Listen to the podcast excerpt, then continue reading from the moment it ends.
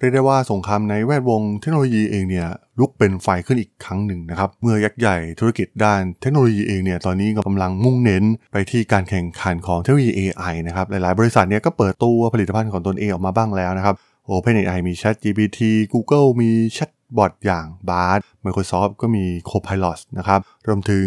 ทาง Meta เองเนี่ยก็สนับสนุนแนวคิดของ Open Source ในเทคโนโลยีนี้นะครับ Amazon เองเนี่ยก็ไม่ต้องการตก เป็นฝ่ายตามหลังในเทคโนโลยีเหล่านี้นะครับ เพราะเมื่อวันอังคารที่ผ่านมาเนี่ยพวกเขาก็ได้เปิดตัวผลิตภัณฑ์เพื่อเข้าสู่สงครามแชทบอทและเทคโนโลยีอย่าง Generative AI ของตนเอง ที่มีชื่อว่า Amazon Q โดยเน้นโฟกัสไปที่การใช้งานสำหรับกลุ่มธุรกิจเป็นหลักนะครับเรื่องราวเรื่องนี้มีความน่าสนใจอย่างไรนะครับ ไปรับฟังกันได้เลยครับผม You are listening to Geek Forever podcast. Open your world with technology. This is Geek Monday.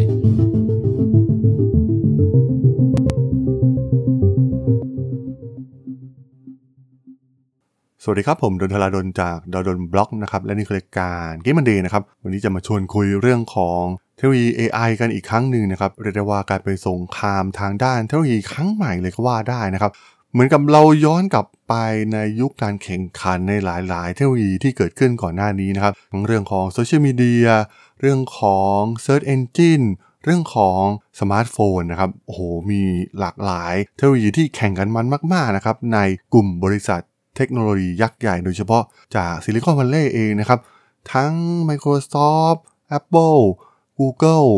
Meta หรือแม้กระทั่ง Amazon นะครับ ที่ตอนนี้เนี่ยเริ่มเข้ามาลุยธุรกิจนี้เหมือนกันแล้วนะครับพอดีช่วงนี้เองเนี่ยผมก็มีโอกาสอ่านหนังสือเล่มหนึ่งนะครับกำลังอ่านอยู่หนังสือที่มีชื่อว่า Amazon Unbound ที่เขียนโดย Brad Stone นะครับ ซึ่งเป็นเรื่องราวต่อยอดจากหนังสือเล่มเก่าของเขานะครับ ที่ว่าด้วยเรื่องราวของ Jeff Bezos ของ Amazon นะครับ ที่เขาพัฒนานวัตกรรมอะไรต่างๆ มากมายออกมาอย่างต่อเนื่องนะครับ เรื่องนี้เนี่ยมันเป็น part ต่อจากเล่มที่เคยได้รับความนิยมเป็นอย่างมากนะครับ นั่นคือ The Everything Store ซึ่งหนังสือเล่มนั้นเนี่ยย้อนกลับไปค่อนข้างนานนะครับในช่วงปี 2013 นะครับ แล้วก็มันก็มีบทสรุปเรื่องราวของเจฟเบโซ ในยุคนั้นออกมานะครับก้าวขึ้นมาเป็นมาเศรษฐีอันดับหนึ่งของโลกในตอนนั้นนะครับ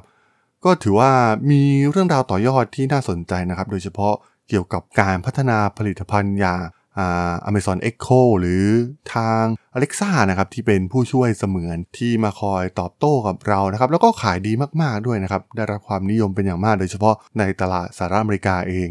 ซึ่งพอได้อ่านหนังสือเล่มนี้เนี่ยมันก็เห็น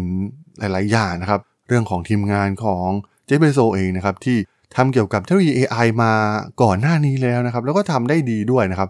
แต่ว่ามันอาจจะไม่เหมือนกับเทคโนโลยีอย่าง generative AI ที่เกิดขึ้นเหมือน ChatGPT เหมือน Google Bard ที่ตอนนี้เนี่ยกำลังกลายเป็นเทรนด์อยู่นะครับ ซึ่ง Amazon เนี่ยก็ไม่ได้ทำในส่วนนี้ออกมา แต่ตอนนี้นะครับเขาเพิ่งเปิดตัวผลิตภัณฑ์ใหม่ออกมานะครับ ซึ่งก็ถือว่าน่าสนใจมากๆนะครับ Amazon Q ซึ่งเอาจริงๆเนี่ย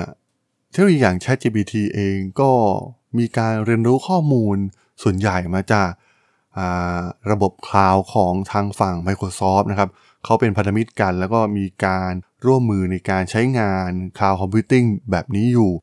และทางฝั่ง Amazon เองเนี่ย พวกเขาโอ้โหมีข้อมูลมหาศาลอยู่แล้วนะครับ โดยเฉพาะ Amazon Web Service เอง ที่เปิดบริการมาก่อนใครเพื่อนนะครับ แล้วก็ ได้รับความนิยมสำหรับองค์กรธุรกิจทั่วโลกนะครับ รวมถึงเหล่านักพัฒนาทั่วไปนะครับ หลาย ๆ องค์กรสตาร์ทอัพต่างๆ ที่เริ่มต้นด้วยการเป็นบริษัทเล็ก ๆ เนี่ยก็มักจะใช้บริการคลาวด์ของ Amazon เป็นอันดับแรกก่อนนะครับ ก่อนที่จะมีการสเกลบริษัทขึ้นมาอย่าง ตัว Instagram เองนะครับ ในยุคแรก ๆ ก็ใช้บริการคลาวด์ของ Amazon นี่เองนะครับ ก่อนที่สุดท้ายเนี่ยก็จะย้ายไปอยู่ใน ศูนย์ Data Center ของทางฝั่ง Facebook เพราะฉะนั้นถ้าพูดถึงเรื่องของข้อมูลต่างๆเนี่ย Amazon ก็ไม่ได้ด้อยไปกว่าใครเลยนะครับ พวกเขาไม่ได้มี resource ที่น้อยไปกว่าทั้ง Microsoft Google หรือว่า Meta เลยนะครับ ในการผลักดันเทคโนโลยีนี้นะครับ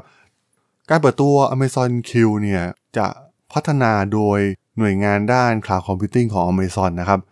โดยจะเน้นไปที่องค์กรธุรกิจเป็นหลักนะครับ ไม่ได้เน้นกลุ่มผู้บริโภคทั่วไปเหมือนตัวแชทบอทตัวอื่นๆนะครับ Amazon Q เนี่ยมีเป้าหมายเพื่อช่วยพนักงานนะครับ ในการทำงานประจำวันต่างๆนะครับ ได้ดียิ่งขึ้นนะครับ เช่น สรุปเอกสารต่างๆ การใช้งานภายในองค์กร การตอบคำถามเกี่ยวกับ policy ต่างๆ ของบริษัทนะครับ ซึ่งตรงนี้เนี่ยก็จะมาสู่การแข่งขันกับแชทบอท ที่เน้นไปที่องค์กรธุรกิจตัวอื่นๆนะครับ ไม่ว่าจะเป็น Copilot ของ Microsoft Duet AI ของ Google นะครับ รวมถึง ChatGPT Enterprise ของ OpenAI เอง ซึ่งก็ถือว่าเป็นก้าวที่น่าสนใจนะครับ เพราะว่า Amazon Q เองเนี่ย มันมีศักยภาพสูงมากๆนะครับ ที่จะมาเป็นผู้ช่วย AI สำหรับคนที่ทำงาน นับล้านล้านชีวิตนะครับ ในการทำงานทั่วไปต่างๆ ซึ่งเราจะเห็นได้ว่าก่อนหน้านี้เนี่ยการที่เทคโนโลยีอย่าง generative AI เนี่ยมันคลึกโครมการเป็นเทรนด์ขึ้นมาเนี่ยเราจะไม่ค่อยได้เห็นข่าวเหล่านี้จากบริษัทอย่าง Amazon ซึ่งถือเป็นยักษ์ใหญ่ด้านเทคโนโลยีอีกแห่งหนึ่งสักเท่าไหร่นะครับ เพราะว่าพวกเขาเนี่ยมีแผนงานในเทคโนโลยีนี้ โดยการซุ่มเงียบอยู่นะครับ แล้วก็มีการประกาศลงทุนในคู่แข่งของ OpenAI อย่าง Anthropic และที่สำคัญนะครับมีการร่วมมือกับ บริษัทพัฒนาชิปคอมพิวเตอร์ขั้นสูง พวกเขามีเบื้องหลังการพัฒนาที่ไม่เหมือนส่วนของ ChatGPT หรือว่า Bard ของ Google เองนะครับ เพราะว่า Amazon Q เองเนี่ยไม่ได้สร้างจากโมเดลปัญญาประดิษฐ์ใดโมเดลหนึ่งโดยเฉพาะนะครับ แต่ว่ามีการเชื่อมต่อกับระบบปัญญาประดิษฐ์หลายระบบเข้าด้วยกันนะครับ ซึ่งมันมีระบบหนึ่งที่มีชื่อว่า Titan ของ Amazon เอง รวมถึง Anthropic และ Meta นะครับสำหรับคำว่า Q เองเนี่ย มาจากคำว่า question นะครับ ซึ่งสื่อถึงลักษณะในการสนทนา นอกจากนี้เนี่ยยังหมายถึงตัวละคร Q ในนวนิยายเจมบอนด์อีกด้วยนะครับ ราคาเปิดตัวของ Amazon Q นะครับสำหรับใช้งานเริ่มต้นที่ 20 ดอลลาร์สหรัฐต่อผู้ใช้ 1 คนต่อ 1 เดือนนะครับ ซึ่งเมื่อเทียบกับทางฝั่ง Microsoft และ Google เนี่ยต้องเสียค่าใช้จ่ายประมาณ 30 ดอลลาร์ต่อเดือนสำหรับ ผู้ใช้แต่ละคนของแชทบอทที่ทำงานร่วมกับผลิตภัณฑ์ที่อยู่ในองค์กรของพวกเขานะครับ ถ้าเทียบโครงสร้างพื้นฐานเองเนี่ย ก็เรียกได้ว่า Amazon เนี่ยก็ไม่เป็น2รองใครอยู่แล้วนะครับ ในแวดวงเทคโนโลยีนี้รวมถึงเคยมีผลิตภัณฑ์ที่ขายดีมากๆอย่าง Echo เองนะครับ แล้วก็ได้รับความนิยมเป็นอย่างมากในเทคโนโลยี AI แม้ว่า คอหลักของเทคโนโลยีเองเนี่ยมันจะไม่เหมือนกันสักทีเดียวนะครับ แต่ว่ามันเป็นหนึ่งในหลายๆโปรเจกต์นะครับที่เป็นทีมพิเศษ Special Team ของเจฟเบโซนะครับที่เขาเข้าไปคลุกคลีอยู่เสมอนะครับเจฟเบโซเองเนี่ยค่อนข้างที่จะหลงไหลในเทคโนโลยีใหม่ๆ หรือว่าโมเดลธุรกิจใหม่ๆ แล้วก็มีการอัดงบ R&D สูงมากๆ Amazon เองเนี่ยก็เป็นหนึ่งในบริษัทที่ใช้งบในการ R&D เนี่ยสูงอันดับต้นๆของโลกนะครับ มันมีผลิตภัณฑ์มากมายนะครับ หนังสือ Amazon Unbound เองเนี่ยที่ผมได้อ่านเนี่ยก็ได้เห็นทีมชุดนี้นะครับ ทีม special ของทางฝั่ง Amazon เอง มีหลาย ๆ โปรเจกต์นะครับที่เกิดขึ้นจากทีม special เหล่านี้ และทุกโปรเจกต์เนี่ยทางฝั่ง Jeff Bezos จะเข้าไปคลุกคลีอยู่ตลอดเวลานะครับและแน่นอนนะครับเมื่อเห็นเทรนด์ชัดเจนว่าเทคโนโลยี generative AI เนี่ยมันกำลังกลายเป็นเทรนด์นะครับเกิด ChatGPT ขึ้นมา Jeff Bezos คงไม่รีรอที่จะกระโจนเข้ามาในธุรกิจนี้อย่างแน่นอนนะครับ เพราะว่า ตอนนี้มันก็ยังไม่เห็นผู้ชนะที่ชัดเจนมากนักนะครับ มันไม่จำเป็นนะครับว่าคนที่มาก่อนเนี่ยต้องเป็นผู้ชนะเสมอไป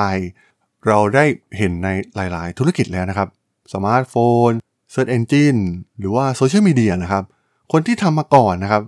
อย่างในโซเชียลมีเดียอย่าง MySpace หรือ Friendster เองเนี่ยก็ไม่ได้ประสบความสำเร็จระยะยาวนะครับ แต่ว่าสุดท้ายเนี่ยกลายเป็น Facebook ที่เข้ามาครองตลาดแทน สมาร์ทโฟนเนี่ยก็เหมือนกันนะครับโนเกียก็อย่างที่เราเห็นทุกวันนี้ BlackBerry แทบจะล่มสลายไปแล้วนะครับ กลายเป็นว่า iPhone กับ Android ที่มาหลังนะครับกลายมาเป็นผู้นำของตลาดแทน เพราะฉะนั้นสิ่งที่เปิดโลกให้เราได้เห็นในเทคโนโลยี generative AI อย่างของ ChatGPT นะครับที่มันกลายเป็นกระแสขึ้นมาเนี่ยส่วนตัวผมเองเนี่ยก็ยังมองว่า ChatGPT ไม่จำเป็นต้องเป็นผู้ชนะเสมอไปนะครับ คนที่ทำหลังเนี่ยอาจจะสามารถ ครองตลาดได้แบบเบสเสร็จเหมือนในธุรกิจอื่นๆนะครับในแวดวงเทคโนโลยีที่เราได้เคยเห็นมาแล้วนะครับหลายๆบริษัทเนี่ยมีโครงสร้างมีเงินทุน เยอะมากๆนะครับรวมถึงมีโมเดลที่รองรับ support ให้กับธุรกิจใหม่ๆนะครับมี cash flow มีเครื่องจักรทำเงินนะครับ อย่าง Google ก็มี Search Engine Meta ก็มี Social Media Amazon ก็มี E-commerce นะครับ คอย generate income เพื่อนำเงินเหล่านี้นะครับ มาทุ่มให้กับงบ R&D และที่สำคัญนะครับโปรเจกต์ Q เองเนี่ยก็มีการประกาศหลาย ๆ อย่างที่น่าสนใจนะครับ ในการเปิดตัวออกมา มีแนวคิดในการสร้างโครงสร้างพื้นฐานสำหรับคำนวณ AI โดยเฉพาะนะครับ มีการขยายความร่วมมือระยะยาวกับ NVIDIA ผู้ผลิตชิป AI รายใหญ่ของโลก รวมถึงการสร้างซูเปอร์คอมพิวเตอร์ AI นะครับ ที่เร็วที่สุดในโลกที่มีการร่วมมือกันของทั้ง 2 บริษัท โดยเทคโนโลยี AI ใหม่ๆ อย่าง Generative AI เนี่ยเราเห็นได้ว่าใช้พวก GPU นะครับเข้ามาประมวลผลเยอะมากๆนะครับ เพราะฉะนั้นการร่วมมือกับ NVIDIA นะครับทาง Amazon เองเนี่ยจะสร้างชิปใหม่จาก NVIDIA ที่รวมเทคโนโลยีประมวลผลจาก ARM นะครับซึ่งเป็นบริษัทที่ทำชิปสำหรับโทรศัพท์มือถือส่วนใหญ่ แต่มันก็ได้ส่งสัญญาณที่ไม่ดีมากนักนะครับให้กับบริษัทอย่าง Intel หรือ AMD นะครับ ที่พวกเขาก็เป็นผู้ผลิตไมโครโปรเซสเซอร์รายใหญ่ เพราะว่าตอนนี้เนี่ยทาง NVIDIA ก็จะมีการจับมือกับ ARM นะครับ และจะเป็นการผลักดันให้ ARM เองเนี่ยเข้ามาเจาะตลาดคอมพิวเตอร์ โดยเฉพาะกลุ่มธุรกิจ Data Center นะครับ ซึ่งทั้งหมดทั้งมวลเนี่ยการเปิดตัว Amazon Q สำหรับการใช้งานสำหรับองค์กรธุรกิจเองเนี่ยมันเป็นอะไรที่ค่อนข้างน่าสนใจนะครับ ว่าระยะยาวเนี่ยการแข่งขันดูเหมือนจะสนุกเร้าใจไม่ต่างจากการแข่งขันในธุรกิจอื่น ๆ เลยนะครับ แล้วก็ยังไม่มีผู้ชนะอย่างชัดเจนนะครับ ตอนนี้มันรอว่าใครจะครองใจผู้บริโภคได้ก่อนนะครับ ตัวผมเองเนี่ยก็ไม่ได้ใช้ตัว ChatGPT เป็นหลักนะครับ ส่วนใหญ่ผมใช้ของ Anthropic นะครับ ซึ่งทำงานหลาย ๆ ส่วนได้ดีกว่าทางฝั่งของ ChatGPT เพราะฉะนั้นที่เป็นข่าวหรือว่าการเป็นกระแส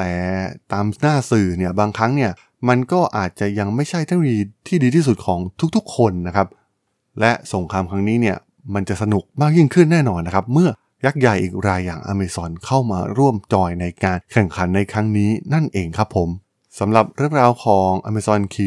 เทคโนโลยีแชทบอทตัวใหม่ของ Amazon นะครับที่จะมุ่งเน้นไปที่การเจาะตลาดองค์กรธุรกิจใน EP นี้เนี่ยผมก็ต้องขอจบไว้เพียงเท่านี้ก่อนนะครับสำหรับเพื่อนๆที่สนใจเรื่องราวทางธุรกิจเทคโนโลยีและวิทยาศาสตร์ใหม่ๆ ที่มีความน่าสนใจก็สามารถติดตามมาได้นะครับทางช่อง Geek Forever Podcast ตอนนี้ก็มีอยู่ในแพลตฟอร์มหลักๆ ทั้ง Podbean Apple Podcast Google Podcast Spotify YouTube แล้วก็จะมีการอัปโหลดลงแพลตฟอร์ม b ล็อกดีดในทุกๆ ตอนอยู่แล้วด้วยนะครับ ถ้ายังไงก็ฝากกด Follow ฝากกด Subscribe กันด้วยนะครับ แล้วก็ยังมีช่องทางหนึ่งในส่วนของ Line แอดที่ a t r a d o n t h a r a d h o l สามารถแอดเข้ามาพูดคุยกันได้นะครับ ผมก็จะส่งสาระดีๆ พอดแคสต์ดีๆ ให้ท่านเป็นประจำอยู่แล้วด้วยนะครับ ถ้าอย่างไงก็ ฝากติดตามทางช่องทางต่างๆ กันด้วยนะครับสำหรับใน EP นี้เนี่ยผมต้องขอลากันไปก่อนนะครับ เจอกันใหม่ใน EP หน้านะครับผม สวัสดีครับ